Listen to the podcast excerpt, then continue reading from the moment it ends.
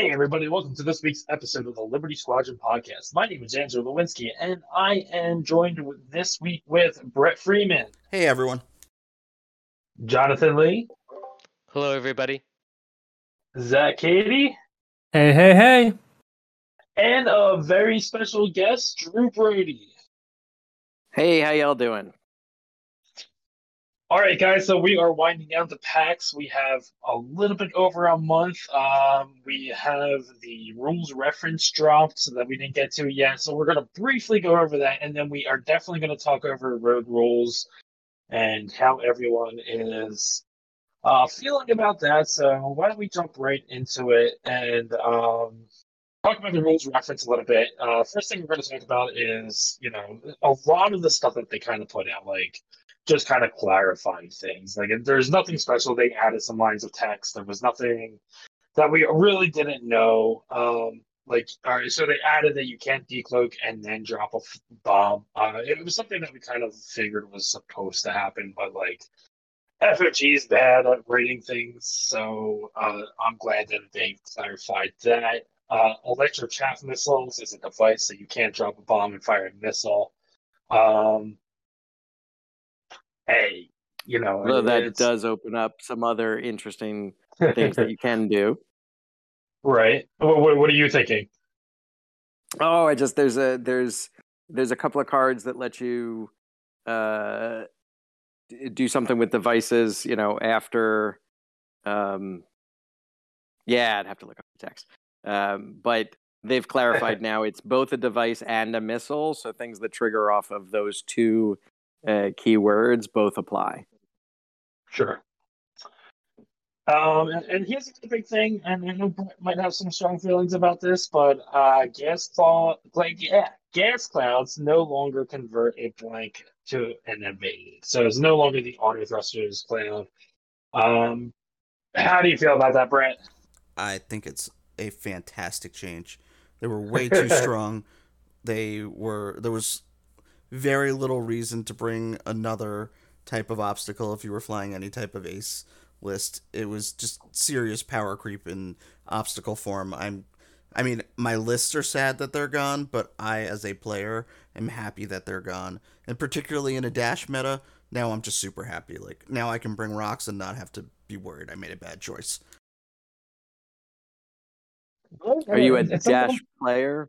No, no, I am I am like an opposite of a dash player. I just want all three agility aces that, you know, are gonna all die to his massive firepower. Yeah, because I think this is actually a uh, a buff to Dash. Dash often likes to take trick shot, and the downside to trick shot is with all the gas clouds around, it basically neuters your die. Well, now that the gas cloud doesn't turn those into evades, you don't have to worry about that. You can bring whatever and no stress every time you're going through any kind of obstacle at all. It's a free extra die with no penalty. Oh yeah, Dash is not like sad about this. I'm just happy that now I can bring something that Dash is sad about, which is, you know, the rocks. He doesn't love seeing those. I mean, he's Oh, I don't know if that's true. Can he? Can he ignore them? he he can't shoot off of a rock. Yeah, if he True, lands on but he could shoot. he could he could roll off of a rock. Yeah, and correct. But then he's wasting his action on that, and he's not focused. So I, I it's the only Fair, fair. obstacle I have that gives him any pause. Just bring uh, you know, you have to auto include that Jake with uh, dash. It's fine. Everything's fine. Well, it's because when like uh, gas clouds came out, it was almost like you know, with the droids and the vulture droids and all that stuff, it was kind of like oh, they can't like uh, they can't land on these things and all that stuff, and it was like that never really kind of came to like. uh, I feel like that's why they did it, but then like it didn't happen. so I mean, I'm glad that they're kind of neutering this a little bit, but um, uh, I think it's fine. I'm happy about it. I'm glad that they added all the uh, fun stuff with the strain and all that uh, other stuff. So, um, anything And else that about one- yeah, Yep. that one doesn't doesn't uh, in contrast to perhaps some other things. That change does not seem to be terribly controversial. I haven't heard really anybody up in arms about about this as a change. I think the only controversial thing I heard about it was I think someone like glued their old 1.0 auto thruster cards to their gas clouds, and now they were sad they couldn't use them.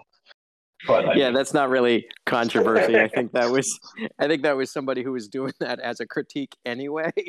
Of Right. that these are stupid. These gas clouds that give people free evades. See, they're auto thruster style. Um, but yeah, I, uh, like I said, I think uh, the unintended consequence. I think you're going to see a lot more uh, uh, things like trick shot. Anything that likes uh, uh, likes obstruction for whatever reason. There was a small downside, um, but most uh, most of the community seems to be pretty happy with this. Right. Uh, so moving on, um, one thing I do want to touch base is they added the line of the missed opportunity. I, I think that is the like, I, I think that's just further clarification. I want to say that like as a TO or anything, anything that doesn't say may or um, or if it does say must, like I, I'm still going to enforce it. And I know one of the things that kind of came up was uh, Soontir. It doesn't say a may gain a focus token. So it, it- it's one of those things that if you miss the opportunity, um, it's got to be something like spending a token, or it's got to be something like you know you forgot to do something that says may. Um, if you're going to be one of those guys that says like, oh, you forgot to do this, and it's a broken game state, I, I maybe not rewind everything a bunch, but I think I'm still going to um, anything that should be in the game that you are supposed to do, I think I would still enforce. Like I, I don't think I'm going to let stuff like that just slip and slide right out of there.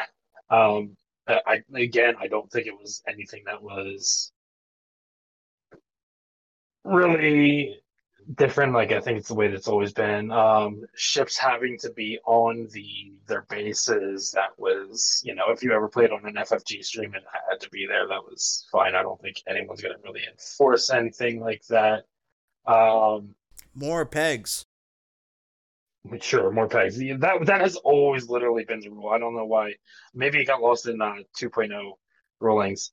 Um, if a player forgets to set a dial, they do the stress maneuver of a two white, which um, I, I like that they finally clarified something like that. It's actually happened to me before because I forgot to set a dial. Um, but now you know you know what you would do. Um, And they get a stress Other for it, though. than- Don't forget that. Correct. You do get the stress. Um, other than that, is there any other rules from the rules reference that you guys want to touch base on? Honestly, there was not much that was important besides the Right. uh, the gas cloud one. Yeah, other than the glass cloud though, and like you said, some of it was just sort of clarifying some stuff that was sort of the way we were playing anyway. They've been trying to do this with the missed opportunities. I think they're trying to find the rules written in a way that it's like, hey, don't be a jerk. Don't try to skip past somebody. They have these opportunities, but on the other hand, you know, y- you're allowed to take a free focus when Jake barrel rolls. If you don't, you don't. The, the other player's not obligated to say, "Hey, you missed that." Yeah, that's exactly right. They went too far, I think, or they potentially went too far and made it seem like both players were responsible for remembering everyone's triggers. So this was just kind of dialing it back, I think, to a a more normal level. Yeah, and it is an interesting feature. Like if you just, you know, I, I like to try to empathize with the other side. It's like literally everything that you put in the rules to try to clarify. Well, now there's more words that people can misinterpret. So it's a it's an interesting game of whack a mole, trying to write a set of coherent rules for a game and not have them be misinterpreted.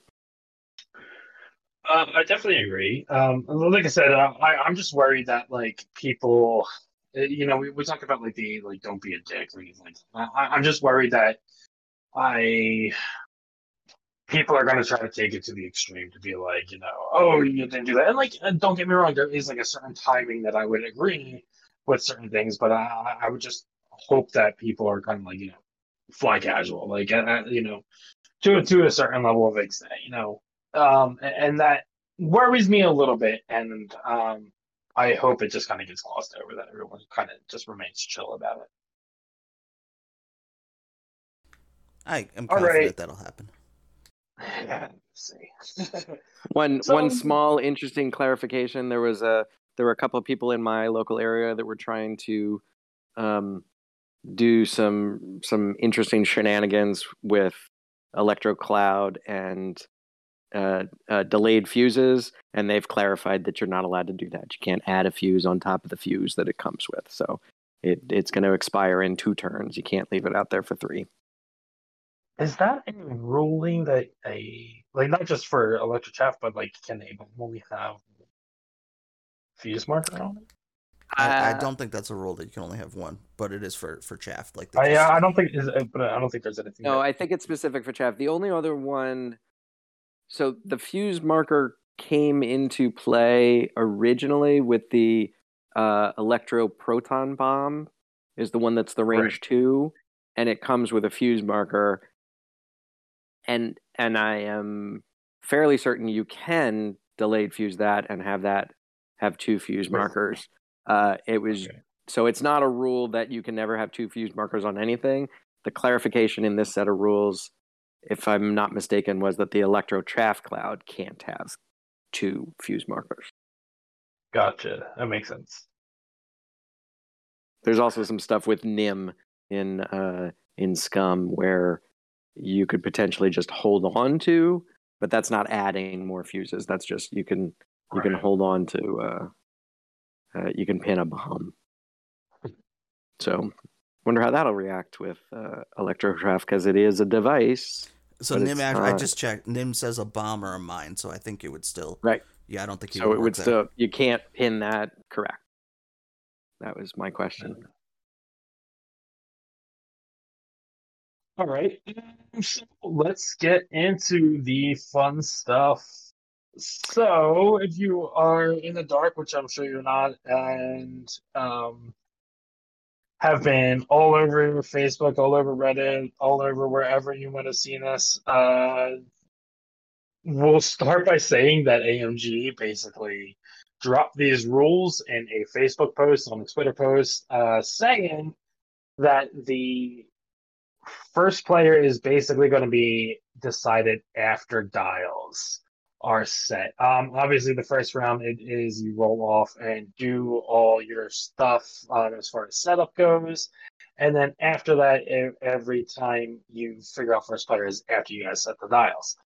Um, so we're we're not going to get into uh, the way AMG really kind of dropped the news. You know, we by the time this episode comes out, they're going to be doing another stream on Thursday. Um, so hopefully we get a little bit more clarification. Hopefully they answer some questions, and this episode isn't too dated with um, stuff that they announce. But uh, it's really kind of this is like the, kind of like the first time that I've really seen the X-wing community this divided on this thing. Uh, we're if you're not familiar, which like I said, um, most of you guys are. I'll go over the rules real fast with you. Uh, you roll three attack dice. The player with the most crits is first player. Then the player, if there's no crits, then it's uh, results. Then finally, it is hits results. Uh, I know people were complaining about that, but I mean, I, when you do a simple coin flip or hits or misses, it can kind of get messy to be like, oh, I called hits, and you know, you know, you didn't roll it right or something like that. Where this is just a clear result. I, you know, whatever. It didn't really, in all the games that I've tested with this, it didn't really add too much time to the game. It was very simple, and it, I kind of like that it's a hard stop going into the system phase. Uh, that it's not just are you ready and then flip a dial. Like like you actually have a moment of pause. Um, so people need to stop complaining about that first. I think uh, that that is my opinion, and um. Of all the things they did, having us roll three dice is by far the least controversial. Right. I, it, it makes sense, I think. Like, and if there's you- also they, they talked you know a couple of people have talked about it's um uh the the one person versus one person 206 is not the only version of the game and there are some scenarios that they've talked about with more than more than two people we've got aces high already and they they were talking about that droid soccer thing coming out which sounds like that could be a four person uh, game and there's different versions of epic that play with more than one more than two players rather and so you know when you got three dice to roll uh, it's it you, you can't do a coin flip if you've got more than two players. Right. That just means it's the same trigger for everybody. Everybody rolls three dice, and you figure out who goes first, and you take it from there. And rolling dice is fun. Like the more dice you roll, the more fun it is. And it's I mean, so- I have a theory that. Yeah, Jonathan. oh, it's uh, just say it's crits, focuses, then hits, right? Yes. Yeah. so I'm gonna there's be one- s- I'm gonna be so mad when all my crits happen on those rolls and not. In the Well, real that's what I'm saying. There's like one. So the reason, like, there's one crit on eight dice, then there's two focuses, then there's three hits. So that's the reason why it's in that order. Because I know some people were complaining that it's not crits, hits, then focuses, or the other way, but it's because of the number of symbols on a die. Yeah, when you first hear it, it, it, it sounds weird, right? It's like it should be crits, hits, focuses. But when you think about it, like you just said, it it makes sense that they're just going Yeah. with the you know the fewest results and progressively getting bigger. right, and if you think about it, ties. if your dice are hot, you're going to be first player, and then that's your punishment because you have hot dice. So, big brain right there. um, yeah, like I said, Yeah, I- I exactly. think Except if your dice are only hot on the roll, it's gonna, it's gonna be terrible. I have to roll first Right. and also blank out. yeah. So Um, be I, like I said though, I, I enjoyed the games that I played. I enjoyed doing the roll off, um, regardless of when it was, and, and the chances of I, I did. I'm not gonna lie, I did have probably two ties the entire each game. Each game that I played, I had about two ties. So I mean, it did slow it down a little bit that way, but I think still at the same time it it, it was fine. Um. Okay, so I, I think the way we're going to handle this is we'll go back and forth. Um, I know, like I said earlier, Brett, you are on the side of you not sure. You probably don't like. You prefer it that if it was player order before dials, right? Correct. I'm I'm completely on board with random player order and deficit scoring. Those were great additions. I was very excited about those, and I would have been fine with a single roll at the beginning of the game with alternating player order, or if they want this randomness, then at the beginning of the turn before you set dials. This right now seems like the only form that I can come up with that I really dislike. And, and Should we just so- go around the horn before we talk about it? Like, y- there's like five different versions, right? We have what we used to have with the bidding. We have the roll before, uh, just once per game. You have the roll before each round. You have the roll after dials each round. Is that it? Yes. Yes. So yeah, after significant thought, I'm coming down on. Um, you know, I think we should play it out. I think the there's all kinds of qualifications on here, but uh, I'm coming down to I think after dials is is going to be the most fair, uh, the most interesting, and the most fun. So that's me. Brett, you're on the everything but there. Um, yeah, I'm basically on everything but there, right? Like all all the ideas seem good and like an improvement. This one just seems very, um, very bad to me. And where does everybody else stand on this in the room? Okay, so I'm very.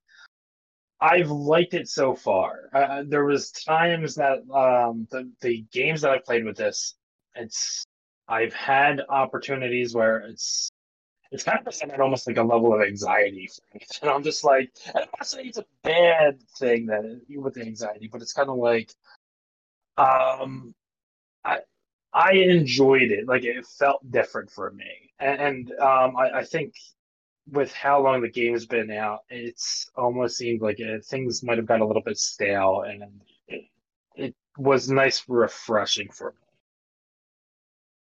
And how about Jonathan and Zach, Zach. I think I, Jonathan, uh, you want to go? Sure. Yeah, I'm totally. I haven't tried it. I'm totally fine with trying it. I have no pre. I, I am pre uh, in advance of trying it. I think I will like it. I'm just used to acting with no information or imperfect information, uh, so I'm willing to try it out. I'm also you used to know more, yeah. I'm I'm also very for this. I think Brett's vastly outnumbered here. I'm Okay, now I, I mean, let me let me give my uh, pardon. So I've, I've played a couple games that now. I am for innovation and change in the game, and I think this does drastically change the game. I can see the pros and the cons of that, of the game changing, but I think kind of what you were saying, Andrew, about like potential for getting stale and all that. Like, if this game wants to survive long term, it has to continue to evolve. And I think this is just the next step in that evolution. Absolutely. And um, one of the things that I kind of want to like, all right, so we all kind of gave our first impressions on it. And one of the things that I'm also want to like kind of like say is that like, I we all kind of present different play styles. Like Jonathan, I mean, you're four or five ship rebels usually, right? Like, Yeah, uh, I... like I'm very scummy with my things. Brett's our ace player, so it, it, kind of like you know it, it it would make sense that like you know Brett, you are very used to moving last. Um, you are constantly bringing bids and, and um, you- you've had to play the game without you know bringing a bid or you without with getting outbid and stuff like that. So it's kind of like I almost feel like I understand where you were coming from, right? That you uh, would prefer to know uh, if you're moving first or second um, before all of this, right? Yeah, I I'd be fine with just moving first. I would rather say I will just move first every single game, I think, than I would have to try and plan around the uncertainty of moving first or moving second because right, like moving first is not as good as moving second generally, but there are ways to uh, you know, try and capitalize on that. There's different strategies you can employ and you need to you're already at a big disadvantage when you are moving first. You need to have that knowledge that you're moving first i think in order to capitalize on those strategies. So i, I just think that this is uh, just going just far too much in the direction of randomness and cutting off those skills that that people have developed. And i i, I wish i hadn't used the word skills right there because i know that's been a big buzzword in this last week and i, I have a feeling we're going to have a discussion about it pretty soon. But uh, how about tactics? The tactics that we have all, uh, you know, had to try and learn to overcome the deficit of being first player. I feel like are being neutered now when you might have the status of first player without being able to try and capitalize on the few options that you do have. There was a brief conversation on, um, I think it was the Fly Better podcast a, a, a week or two ago, uh, where somebody likened it to playing black or white in chess. And black is at a disadvantage, but you know from the beginning of the game that you're playing the black side and what the disadvantage is. Um, and it's slight. And then there's a whole approach to how you play black that's different than how you play white but you know what your position is for the whole game. So I think that's sort of the direction that you're talking about. Is that right, Brett? Exactly right. Yeah, like you you know that you are coming in at a disadvantage there, and you know you have to play around it, and that's that knowledge helps you do that. And so you have a whole game long strategy from turn zero on, where you know, okay, this is this is the position I'm in, and therefore this is how I'm going to have to play that in order to uh, minimize and overcome the the white uh, side advantage or Exactly. the, the the second player advantage for the other aces. Yeah, you you said it perfectly. Cool. Then I guess we're done. Yeah, no, no. Okay, so, so basically, Hardy, so I mean, Brett, you brought up two things. I mean, obviously, the word skill has been tossed around a whole lot, um, which the verse first bullet point that I would put out there is that you know skill is a very subjective word. Um, this has been a topic for you know X-wing existence that you know people talk about skill and everything like that. So I'm glad you brought up the word tactics. Um, and you're right. I, I think it is going to change a lot of things. With that being said, though, um, your tactics are obviously, I think, going to have to change. Like there, it wasn't like I said. Me and Zach played a couple games uh, yesterday, um, where it was like something that like it was. What do I do with one of my ships? And it was kind of like I wanted to do my, you know, thought was it was Talonbane versus Kylo. I wanted to do a 4K, you and it was like Kylo was in the way. So it was like, I, if I do a 4K, it's going to be great, and only if I'm moving second. If I do a 4K, then like Talonbane's going to be a sitting duck, and he's going to bump and get the stress, and it's impossible to get the Kirax and stress and then turn around, and all that fun stuff. But it was also kind of like, at the same time, it was a little bit of like risk management. Like it was kind of like, you know, am I going to gamble on this and actually make that, um, do that 4K and eh, really kind of weighing different things now that I never weighed before. Like, so, like, it, it really, I enjoyed that where it was very like, completely different aspects to this that it was just like you know if i can land that 4k i'm going to be in such a great position um but it really relies on that 50-50 roll that i'm going to be have to, having to do and, and long story short, I ended up not doing the 4K because I thought if I did another maneuver that it was something that I, I could keep him alive for another round or two. But if it was something like he's on his one health left, uh, there was stuff at a lower initiative that he could kill.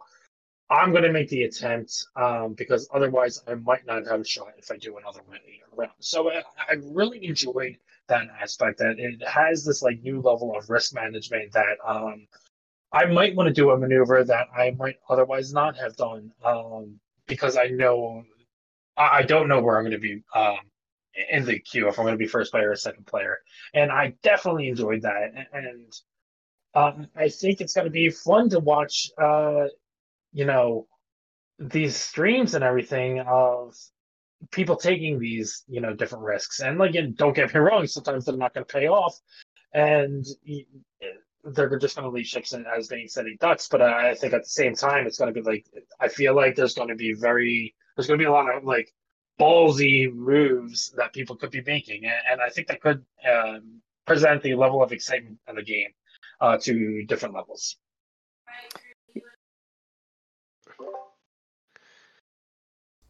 All right, so I I agree that what you're saying there that it's gonna it's going to make you think about the game differently, right? And and we'll come up with new tactics, right? Like that that's something that's going to happen. Like someone is going to is going to realize this is now the optimal way of playing and we're all going to piggyback and pretend we've been doing it all along.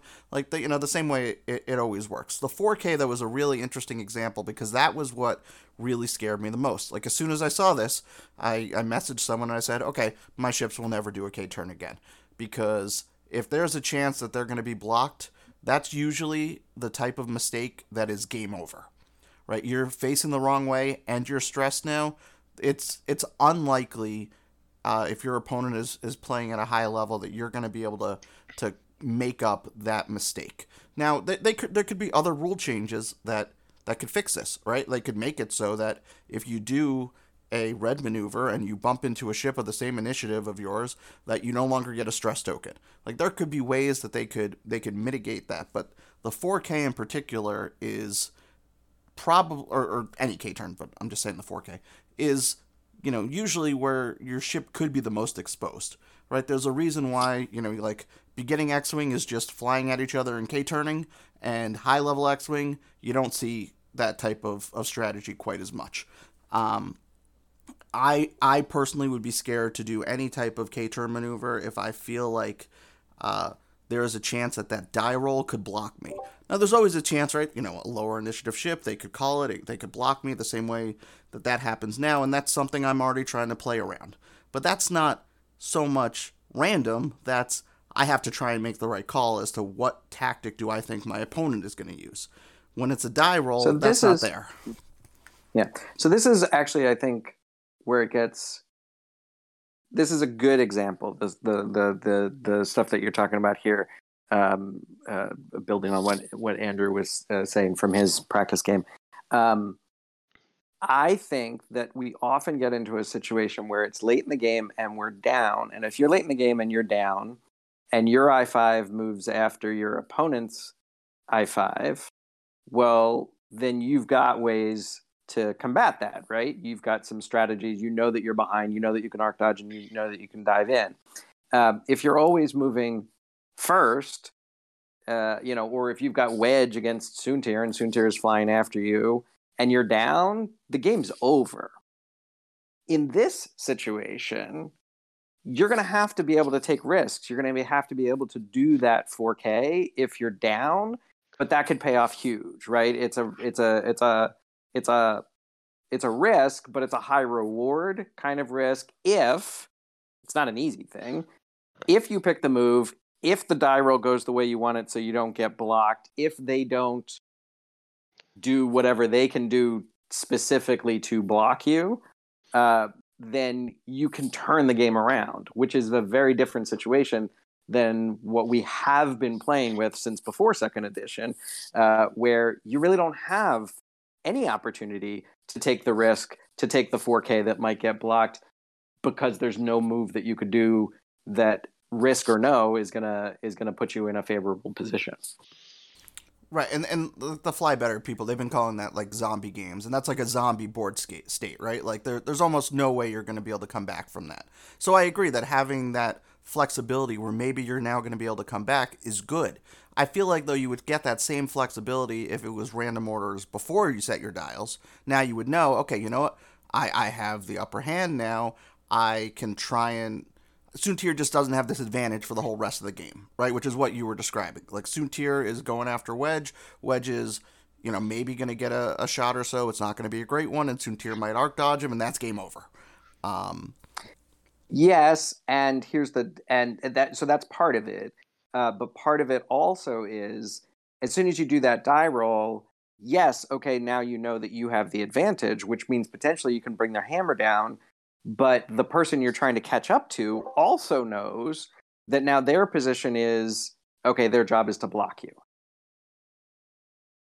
so it's it's harder to play that catch up game where it's more interesting for me is if they're ahead do they run away knowing that you might be going second and be able to chase do they go in for the block knowing that you might pull up short and have a range one shot there's a lot more risk.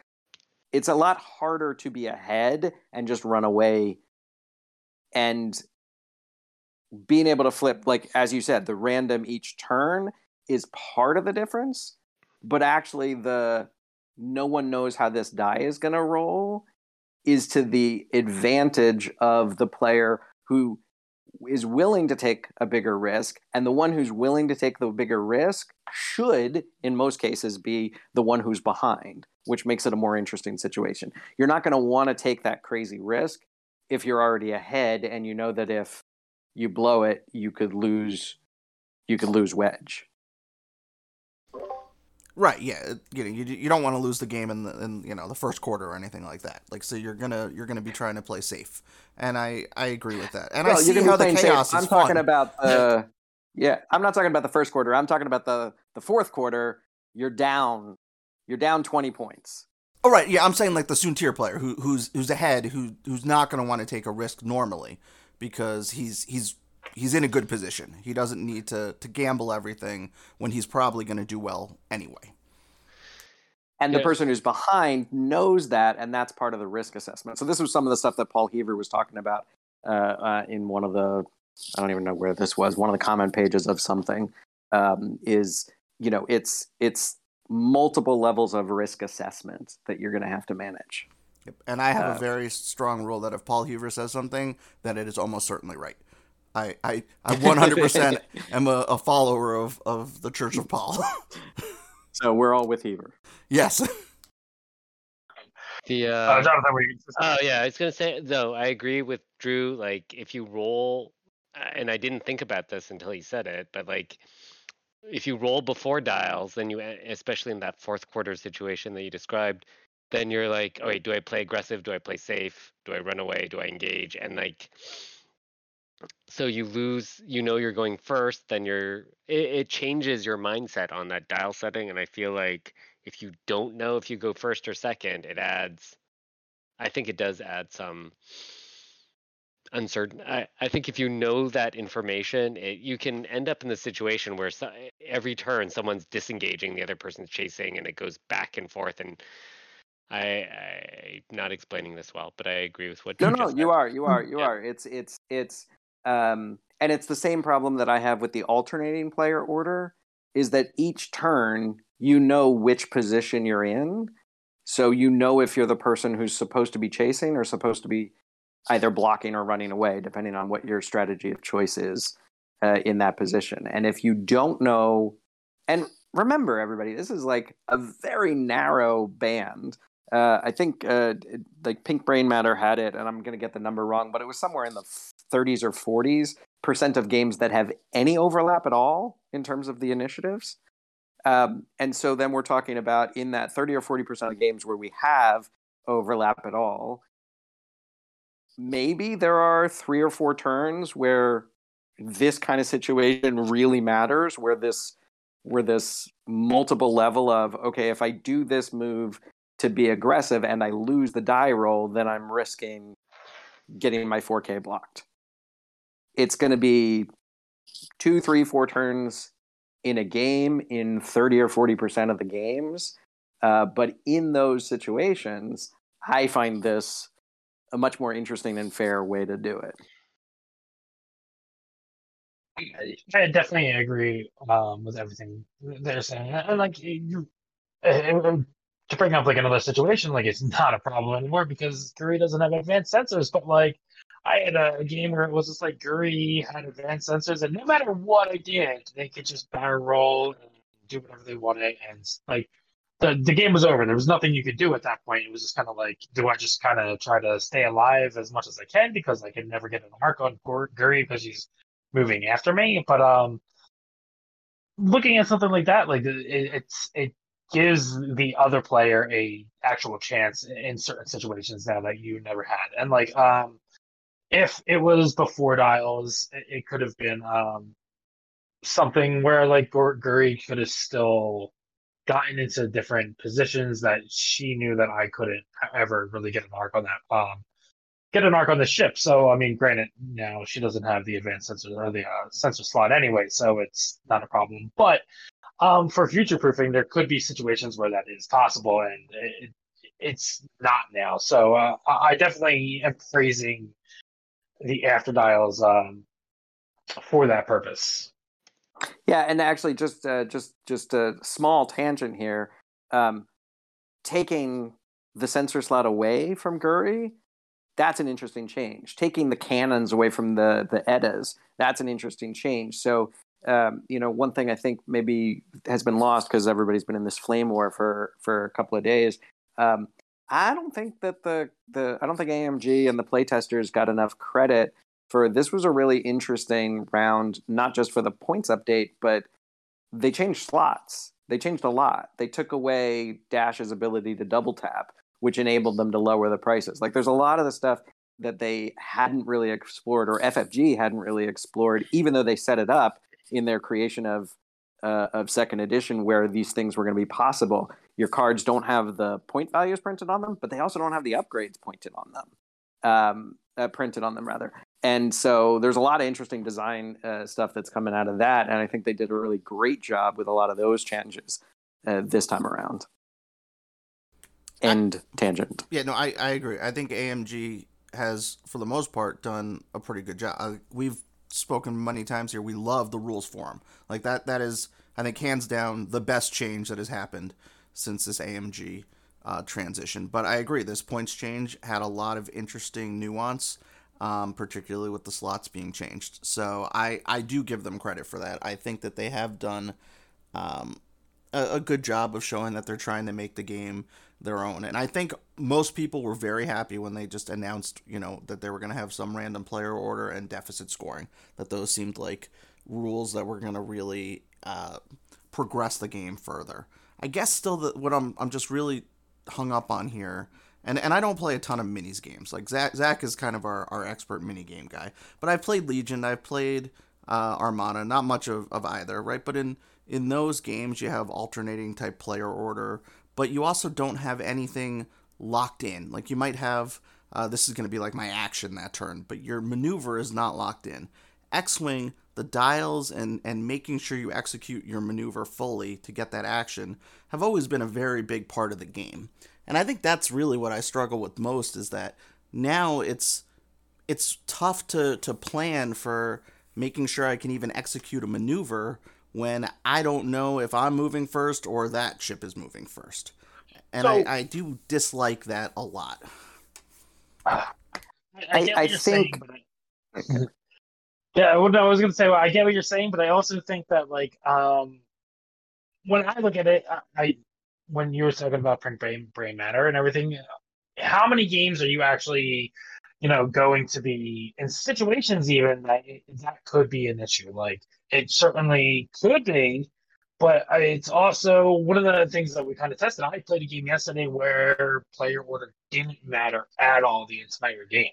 So, I mean, it's you might lose a little bit of agency that way, but I think at the same time, it would be interesting to see how often it does become a problem. That was mine. Yeah. So uh, I'm gonna I'm gonna uh, I'm gonna be old here for a second. So when I was when I was a kid, way back, way back, way back, there was a there was a uh, a funny stand up comic routine uh, around the idea that the NFL would like flip a coin at the beginning to see who got to kick off and who got to receive. And then the and then the comedian was was saying, what would that be like through history?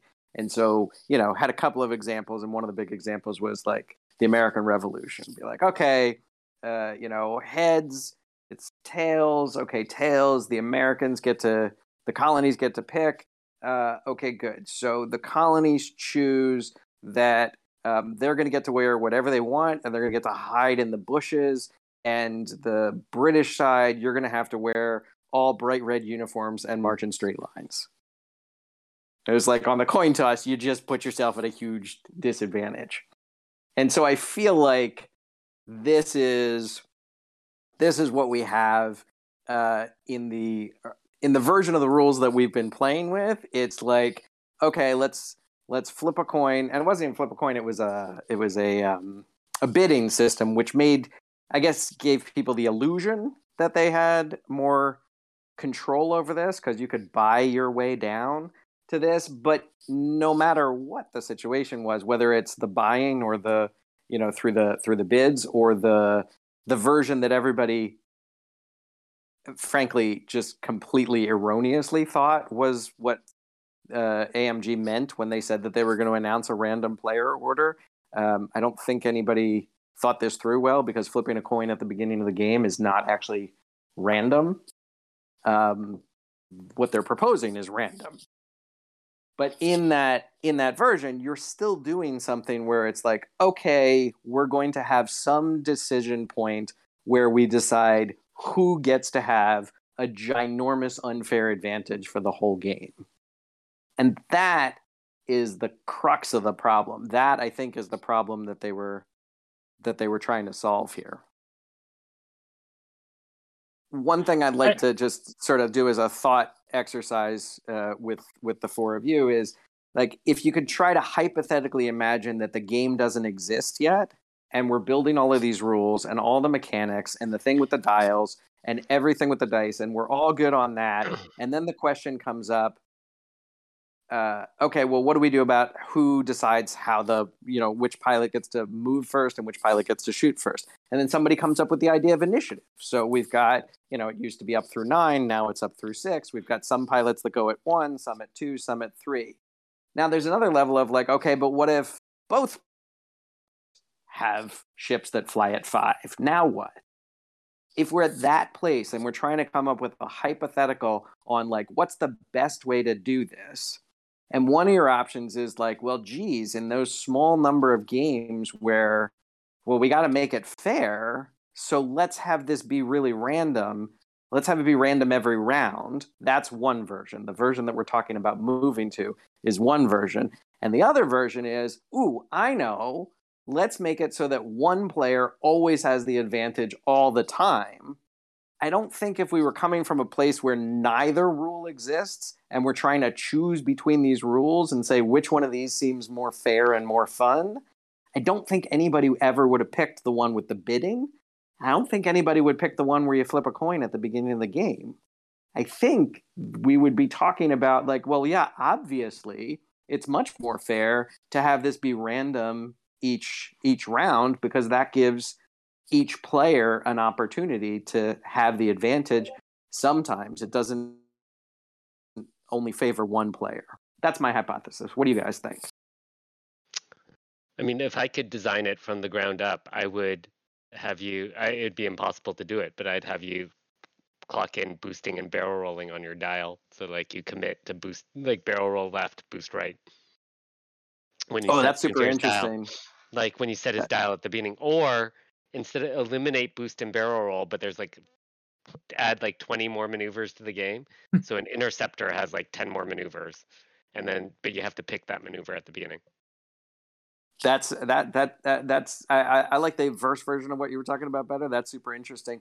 Isn't there is it Armada or isn't there one of those games that has that where it's like it's two different dials, one of them is the maneuver and the other is the action, and you do set them both? Or am I just inventing that? Like in Armada, Armada you you stack those dials, right? Like the command dials yeah, or the order dials, yeah. So that's that's an interesting. So that's if you had to design X-wing from the ground up, you might do a version that looks like that. Yeah, like Soontir, like when you set Soontir's dial, he's like, after I three uh two bank, I'm gonna barrel roll left, boost right, and then you put it on the dial as you set the dial down. Yeah, it would be even interesting. I think it uh, a variation of that where it would be, uh, I'm gonna do my two bank, and then I'm gonna reposition, so that there is a little bit of flexibility once you get in there, but yeah. you do have to, right? You can't stay put. You have to you have to booster barrel roll some direction. That's cool. That was Jonathan, right? That was yeah. Well, I think kind of going back to your original question, the hypothetical that you gave. Um, first up, I mean, this isn't really hypothetical. They probably had this exact discussion before they ever launched 1.0, and they chose the one that we think that none of us would choose. Actually, they chose one that none of us mm-hmm. did choose, and none of us even remember the original thing that they chose for the tiebreaker. Anybody remember this from the very first edition? Is it Empire goes first? Empire goes yep. first. That was their yeah. tiebreaker. Yeah, which already but, assumes that one player is Empire and one person's Rebel, which is not the way the game evolved. yeah, all, all this to say, they they initially chose a system of bidding by points even going into 2.0 like that was the system they chose and i think the reason they chose this is this is what happens when a board game company is making a miniatures game and you generally will choose simplicity over complexity there's no denying that this current change makes the game more complex even if it's only slightly more complex and i think that's why originally they, they didn't they went with the you choose it once at the beginning because that just removes a step in the process of what was in their minds a complicated board game without a board, not a miniatures game in the traditional sense. Makes sense. Um. All right. So, like, eh, thinking about it though, I mean, so I, I maybe I would say the bidding process works a little bit better in first edition for a couple reasons of you know we had things like turrets the 360 turrets and um, arcs weren't that crazy um, important you know tlt was a thing. And like i know this is a lot of power creep that i might be talking but i mean maybe it's not translating well to second edition.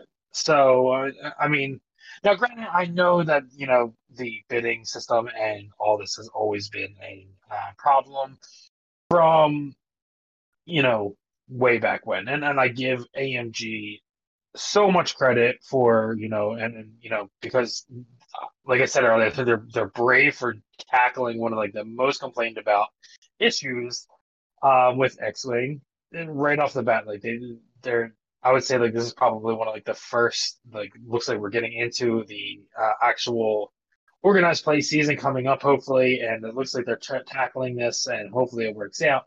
Um, but I think maybe it made a little bit more sense in first edition. Um, the bidding system, a- and but it just doesn't work translate well to the uh, second edition, and I, I think it definitely has a problem.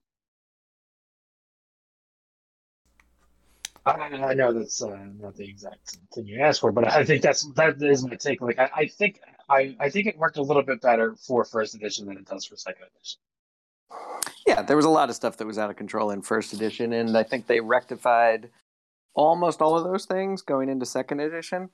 Um, and I think, you know, with the benefit of hindsight, I think this was one that was already a problem in first edition. They didn't change it, they didn't change the bidding system moving into uh, second edition. Um, it might have been more palatable for everybody if, while they were changing so many other things, no 360 turrets, no TLT, you know, no auto thrusters, a bunch of other adding the force. Uh, it might have been good at that point to say, and we're changing the tiebreakers in this way. They fixed a lot of stuff going into second edition. This is one holdover that I think, I think did need to be fixed, uh, even if people weren't weren't conscious of it. Right, and it's like we really haven't had a tournament update um or like rules update as far as like this in how long? It's been a long time. Since like tiebreakers were a thing? Or like uh when ties were a thing? so so it's it's, it's yeah, like something that I actual ties like, in the day. overdue. Yeah, exactly. When when ties were you could you could you know both people can see it and be a tie. Um so like I, I definitely think it's something that's been overdue. Uh Brett, did you have anything to uh, this? Yeah. So I think it was a good question, Drew. Like it's it's been making me sit here and think for the last couple minutes. Um, and I I agree, right? I think if I was sitting here, there was just a vacuum in front of me, and I had to decide how it was going to work. I would not pick a system where one player has an advantage the entire time. Um, but I don't think that I would also come up with this random order after dials. I think I would, in that situation, think, well, if we're just taking turns each turn on which player is first and which player is second, that seems to be the most equitable way of distributing out any advantage that comes from being first or second. And I actually just went back and I was looking at the, the core rule book for uh, first edition because thank you Google it it makes it easy to do that. Um, and honestly, reading this, it, it seems like they kind of were of the opinion that going first may have been an advantage. Um, so I don't think Well- anyone really was aware of exactly what this game would uh, devolve into with all of our uh, arc dodging um, type of, Can- of can we- tactics. When did when did this Yeah, really kind of become a problem? Was it like push the limit? Like when that There's came no out, like that there's no boosting right? So like when first edition came out. so right, right, right. No, so push like the I mean, limit. Yeah, push the limit might have been might have been the thing that really pushed it over the edge, where all of a sudden everyone has two actions as long as they have a talent. Um, and so anybody who can reposition at all. And remember too, you could put engine upgrade on anything. You could have anybody get a boost. That was a modification slot. Um, so the combination of the engine upgrade and the and the push limit meant every single ship in the game could reposition, and most of them could reposition twice. So for sure, that's a totally different game than in the first edition. Uh, early on, where they decided to do tiebreakers and probably thought that being first was an advantage. right. So yeah. So I, I or definitely. Yeah, like if I, if I was now, I like to think I would I would be able to figure out that being first was bad and being second was was better. So I'll I'll give myself the benefit of the doubt that I would have come up with that. Um, and, and if I did, then I think I would have found that that alternating was probably the the most equitable. If the concern was raised that well, maybe that means one person is going to know when they can and cannot be aggressive, then I think I would have just tried to come up with something random where that you know, maybe there's a deck of cards. You know, if I now have a 12 round game and six of them are, uh, you know, X players going first and Y players going first as a way to to distribute out that that advantage in a, an equal but random way. Um, but I, I definitely don't think I would have come up with nor do I think that the best system is one where uh, you are having to set your dial and then come up with, or and then figure out how it's going to be. I think that uh, players like to have that feeling of agency. I mean, I, I want to feel like you know, hey, maybe my 4K is not going to work. Maybe they're still going to arc dodge it. I still, I still came up with this move, right? They still had to to figure out this is what I was to do in order to to play around it. So at least I got to give it my shot. And I feel like you you might be losing some of that. And I would rather have that feeling of I I guess I just made the wrong call than uh, man the dice didn't go in my favor on that player order and now I, I can't come back.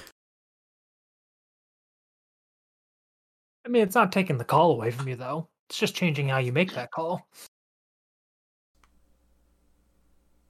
I think the piece that you're talking about with like really wanting to have agency, I think that we really get into it again.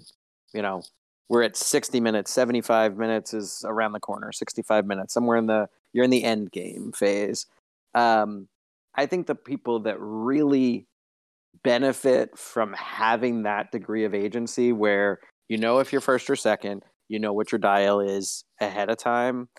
Uh, the people who really benefit from that when we're at when we're at 70 minutes into the game are the people who are ahead.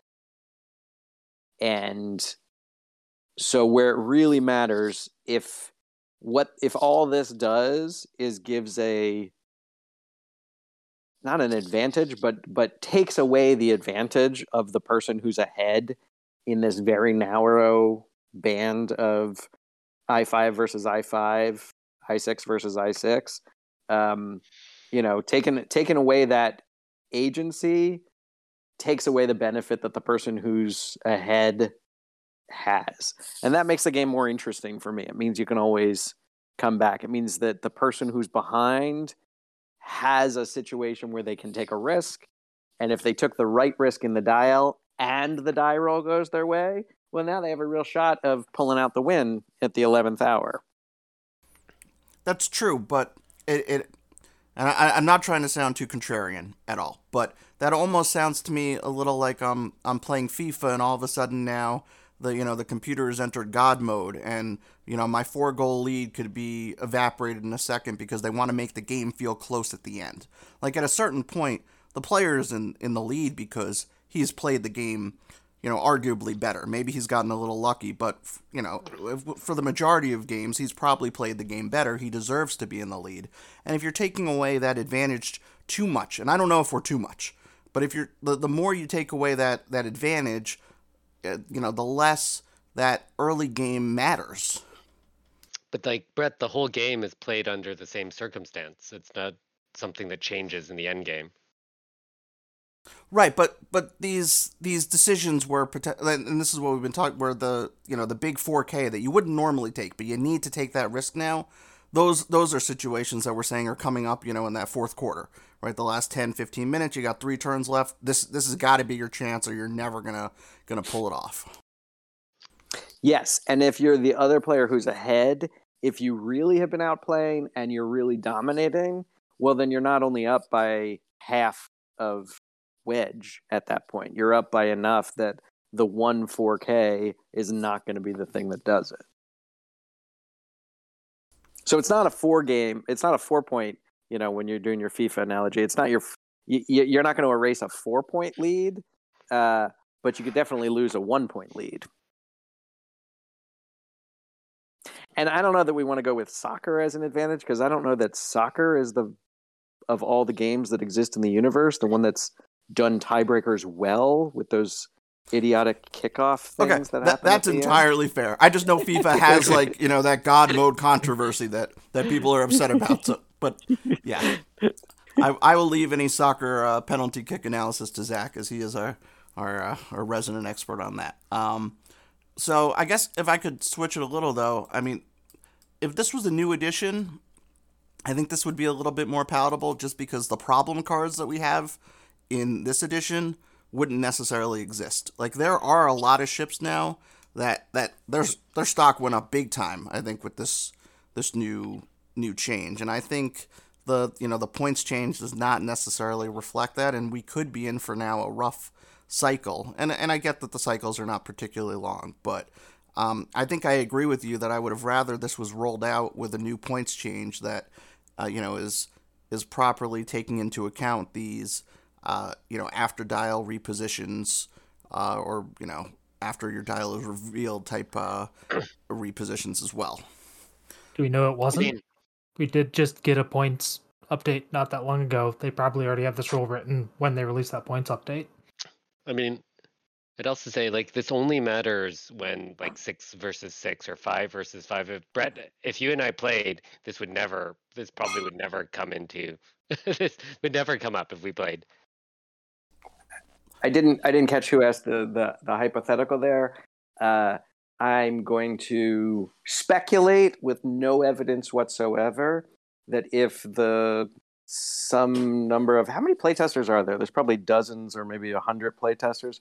If the playtesters were in on this change before they made the points update, my speculation is twofold. One, this would have been released with the points change, and two, when it landed, there would have been a lot more prominent voices from, you know, the playtesters don't tell you who they are because of the NDAs, but the playtesters are prominent players in the community. And I think there would have been a lot more prominent voices saying, no, no, this is good. No, no, this matches the points update that just came out.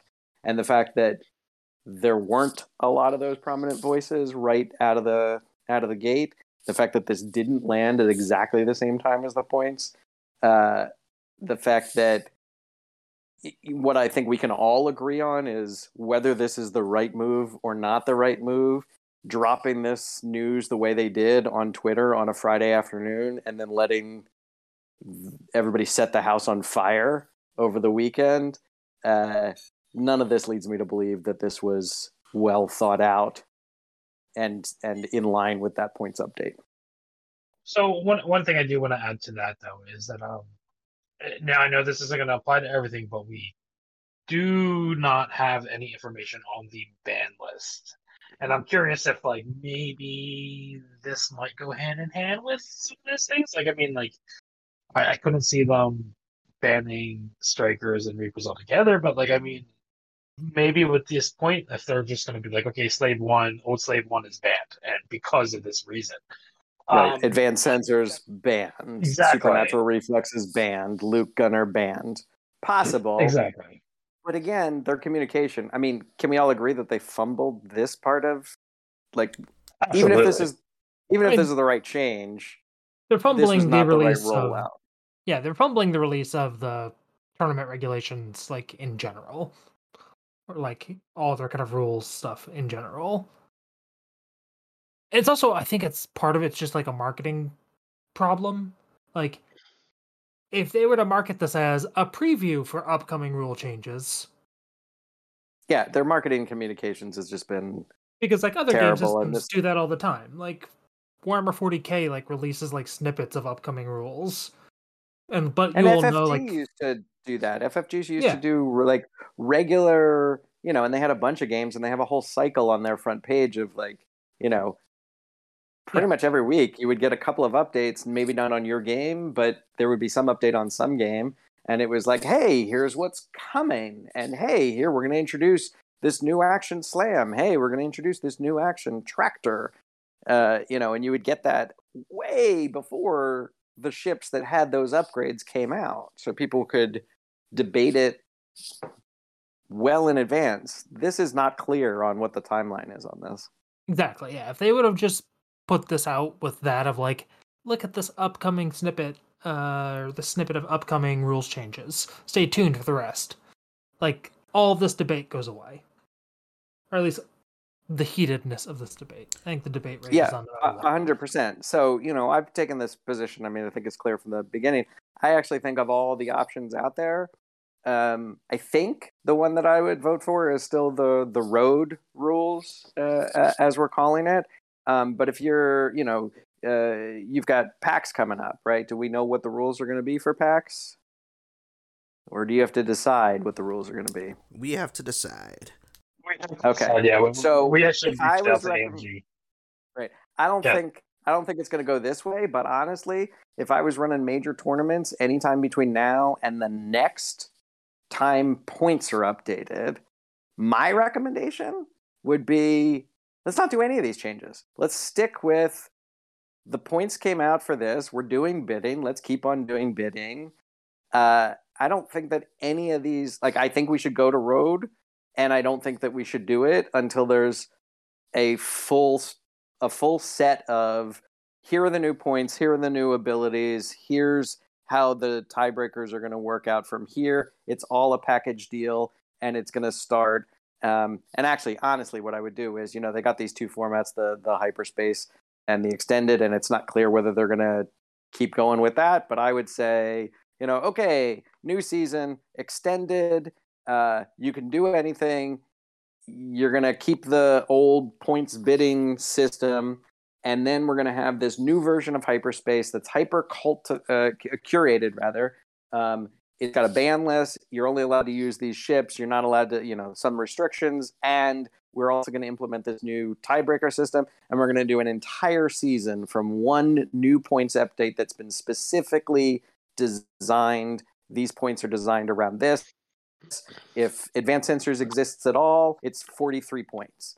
If you know you, you, you got extra points for for these ships that the Eddas and the FO bombers that can do the positions in the in the system phase.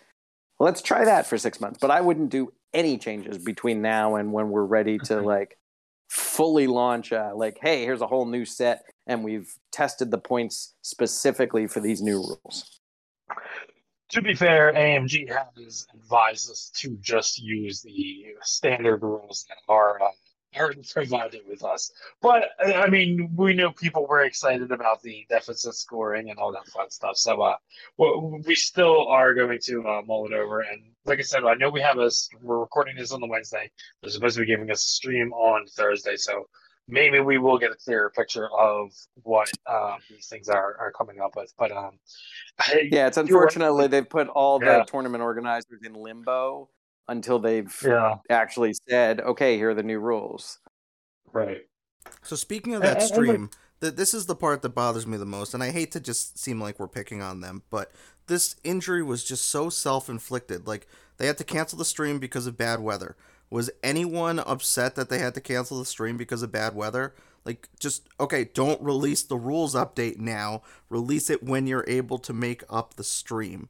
Like this, this is the part that that frustrates me the most. Was the the the way they handled an unfortunate situation to just say, okay, well, here, here's this this thing that's you know the probably the biggest change since second edition was announced and we're just gonna drop it and and not say anything. If this was done during a stream where they could have you know seen the feedback and and immediately you know plumber is able to respond to a couple questions and, and ease our minds a little that that would have been very different. And and there was no need for this this you know injury to themselves that they they took. I i get what you're saying brett but i also it's got the community buzzing like people that haven't played X Wing are like, yo, or haven't played in a while, I should say, are like, hey, well, what's happening? Like, and, and, maybe that was their intent, but I mean, I don't know.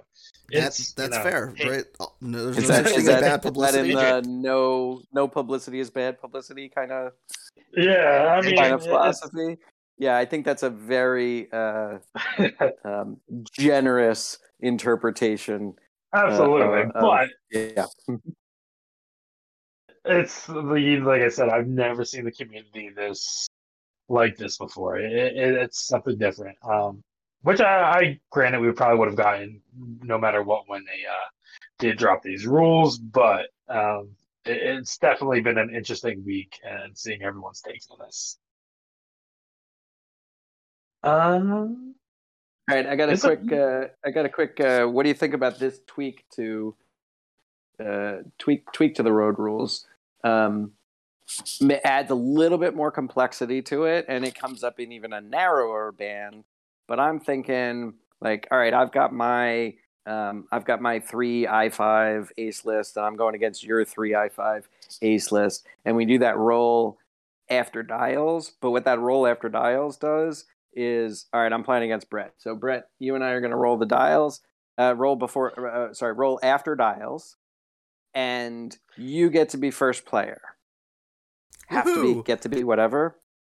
Uh, and so here's how it's going to work. because you are first player based on that single die roll that just happened after we all set our dials, you get to pick one of your ships and move that first. And then I'll pick one of my ships and move it first, and then you'll pick, and then I'll pick, and we'll alternate so that that die roll uh, tells you who has to or gets to move their first ship, and then you alternate until you're run out of whatever that I five level is. I like that rule change a lot, right? That's what they do basically in Armada. That's what they do in Legion. That's I think that's what they do in Marvel Crisis Protocol, right? It's essentially you figure out who gets to do the first activation, and then you, you take turns after that. And I think that that would solve a lot of these issues that, that I'm bringing up, at least about the the lack of predictability. At that point, I see your move. I know that that you know this third ship of mine their maneuver is safe. I can i can save their maneuver for a later time and and take the one that was a little more risky. I think that brings a lot more skill into it. I i like that change a lot. Cool. That's my proposal. Then let's roll with that. Andrew jonathan zach any opinions no i mean i it's been I, i've actually thought about that before because like i mean like I said, I, I, see a lot of overlap from Marvel Crisis Protocol with um, what they're doing with X Wing, so uh, it wouldn't maybe make sense that that you know it's possible uh, possible that they add that into their rules uh, completely. So yeah, I mean now, granted, I, I think um, so. Uh, one of the things that we haven't really talked about um, yet, and we don't have to get too deep into it, is that like I think ace ace players are really you know um, the ones crying the most about this, for lack of a better term. But, but I think Swarm players, if they have that mirror match, like I think this could just really. But if you implement something like that, you know, you have six, um, you know, Tie fighters that are the same initiative. Um, it, it could be really interesting to see that happen.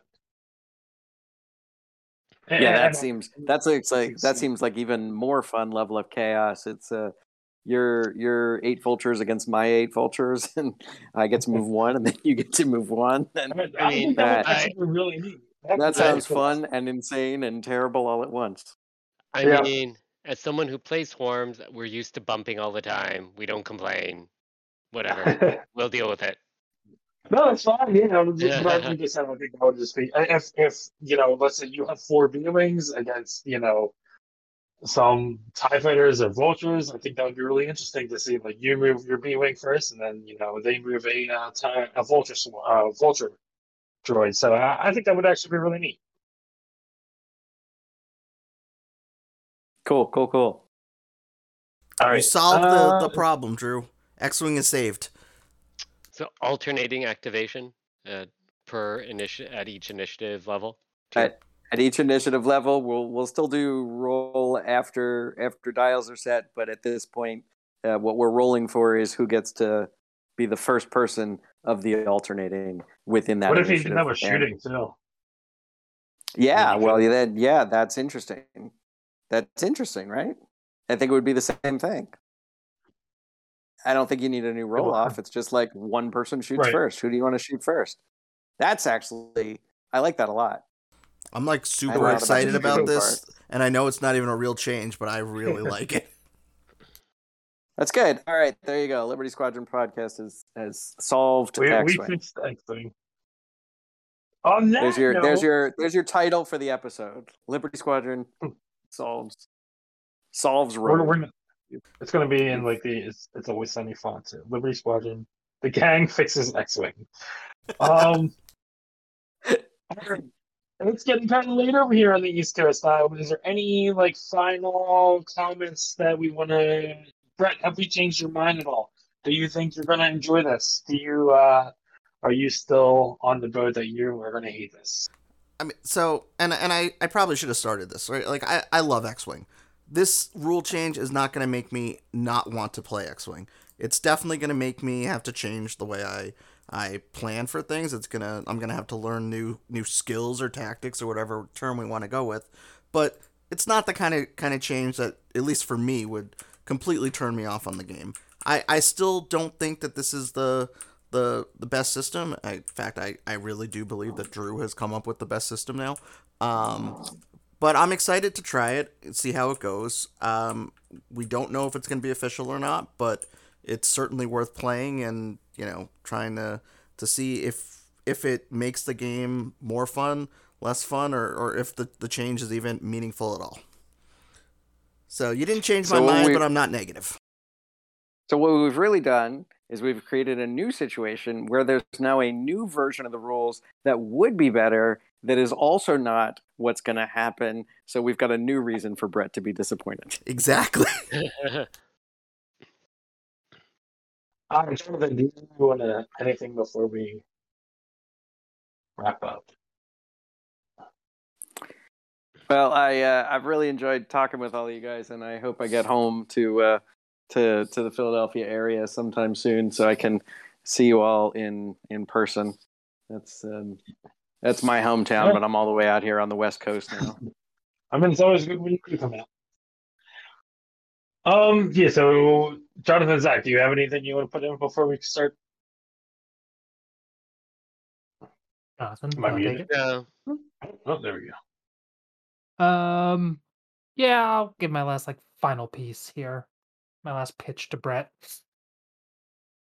Uh, like I said at the beginning, like I think this is a change that has drawn an exorbitant amount of discussion among the community, and I do think it is a big change, but it's one of any number of changes that have come into this game over the years. Like there's the game is changing all the time, right? Like they had new obstacles, they had new ships, they had new mechanics, they had strain, they had the game is consistently changing and this is just another change. And we've had to change our tactics and our way of thinking with each change that's come into the game anyways. Every new wave of ship, we have to change our way of thinking. This is just another one of those instances. That's my piece.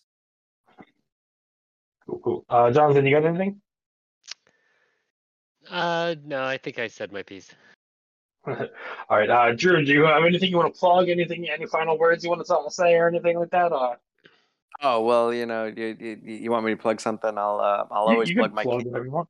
yeah, I'll always plug my my my kids' podcast. Although this latest latest episode's taken like two months and it's not out yet, so we got to all badger him. But uh, yeah, Isaiah runs the uh, the Worst Coast Children podcast uh, with his friend uh, Elijah Yoon, and um, when they you know they, they they're up to like seventy five episodes or something over the last uh, two and a half years, and um, whenever whenever they're up, you should listen to it because they do some really good stuff. I I heard them on Fly Better, and I have to say I was incredibly impressed. Right? I mean, they're they're you know they're they're kids, but they were so well spoken. The they really had thought about the topics they were talking about. It was it was very impressive to listen to. You should be very proud. Yeah, thank you. No, definitely I am. Yeah, they're 15 and 16 now, and they've been doing this for three years since they were 12 and 13. And um, uh, yeah, they're awesome. And even even when they're not doing that, uh, you should catch them at events because because they both play well too. All right, so our next episode is going to be a big one. We're going to have to, we're going to be announcing all the prize support that we have for PAX Unplugged. Um, we have top and faction prizes. We have top two prizes, top four prizes, top eight prizes, top sixteen prizes. I think we have up to top thirty-two. Um, but we'll be announcing all that. We'll be making an official call on what we're doing like I said, I know we're, doing a tournament this weekend just to test certain things out. Uh, but we will be making the official call next week uh, on the podcast. So make sure you tune into that. Um, if you are not registered uh, for PAX Unplugged, I know there's a lot of people that have you know signed up on the Facebook but didn't sign up at the Tabletop TO. Make sure you do that.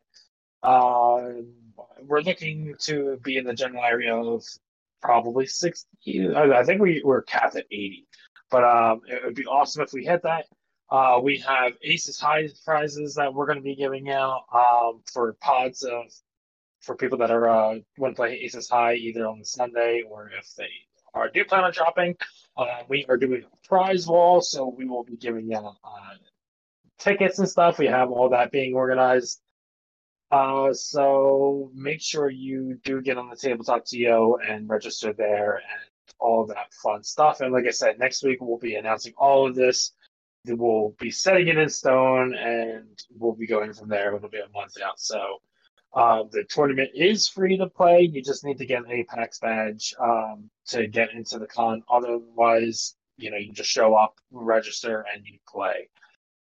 Um, other than that, I think that's gonna do it. Thanks again, Drew, for coming on. It was great hearing you, and uh, we miss you over here. So, uh, thank you again. Oh yeah, you bet. Thanks for having me. And uh, you know, check us out on Facebook, check our Discord out, and have a great